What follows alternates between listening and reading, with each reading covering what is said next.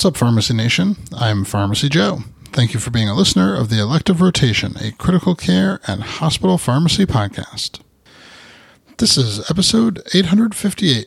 In this episode, I'll discuss the optimal dosing of levetiracetam for seizure prophylaxis in critically ill patients. I have all the evidence supporting today's show linked up in the show notes at pharmacyjoe.com slash episode 858.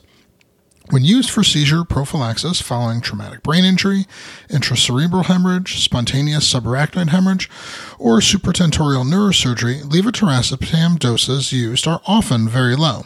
However, critically ill patients typically have higher clearance rates of levetiracetam, and this may contribute to decreased efficacy.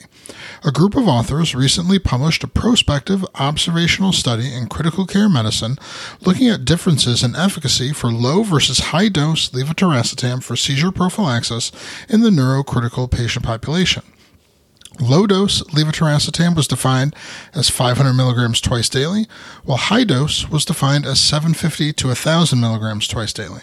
All levels were obtained at steady state, and the authors examined both the likelihood of a level in the target range of 12 to 46 mics per ml and the incidence of seizures. 106 patients received a low dose and 99 patients received a high dose.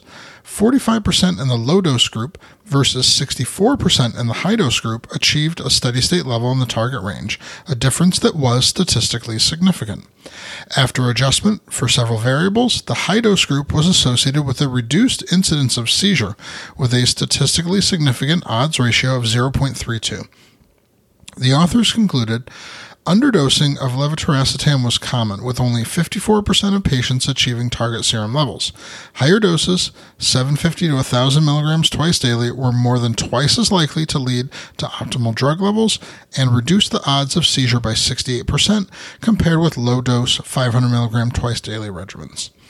This is an excellent study that should help bring clarity to the optimal dose of levetiracetam to use for seizure prophylaxis, as previous authors have noted that the wide range of dosing protocols may prevent significant decreases in seizure incidence.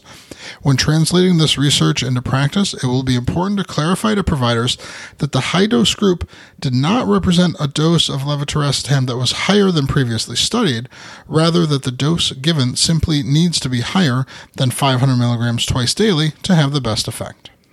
To access my free download area with 20 different resources to help you in your practice, go to pharmacyjoe.com slash free. Thank you so much for listening. I'll see you in the next episode of The Elective Rotation.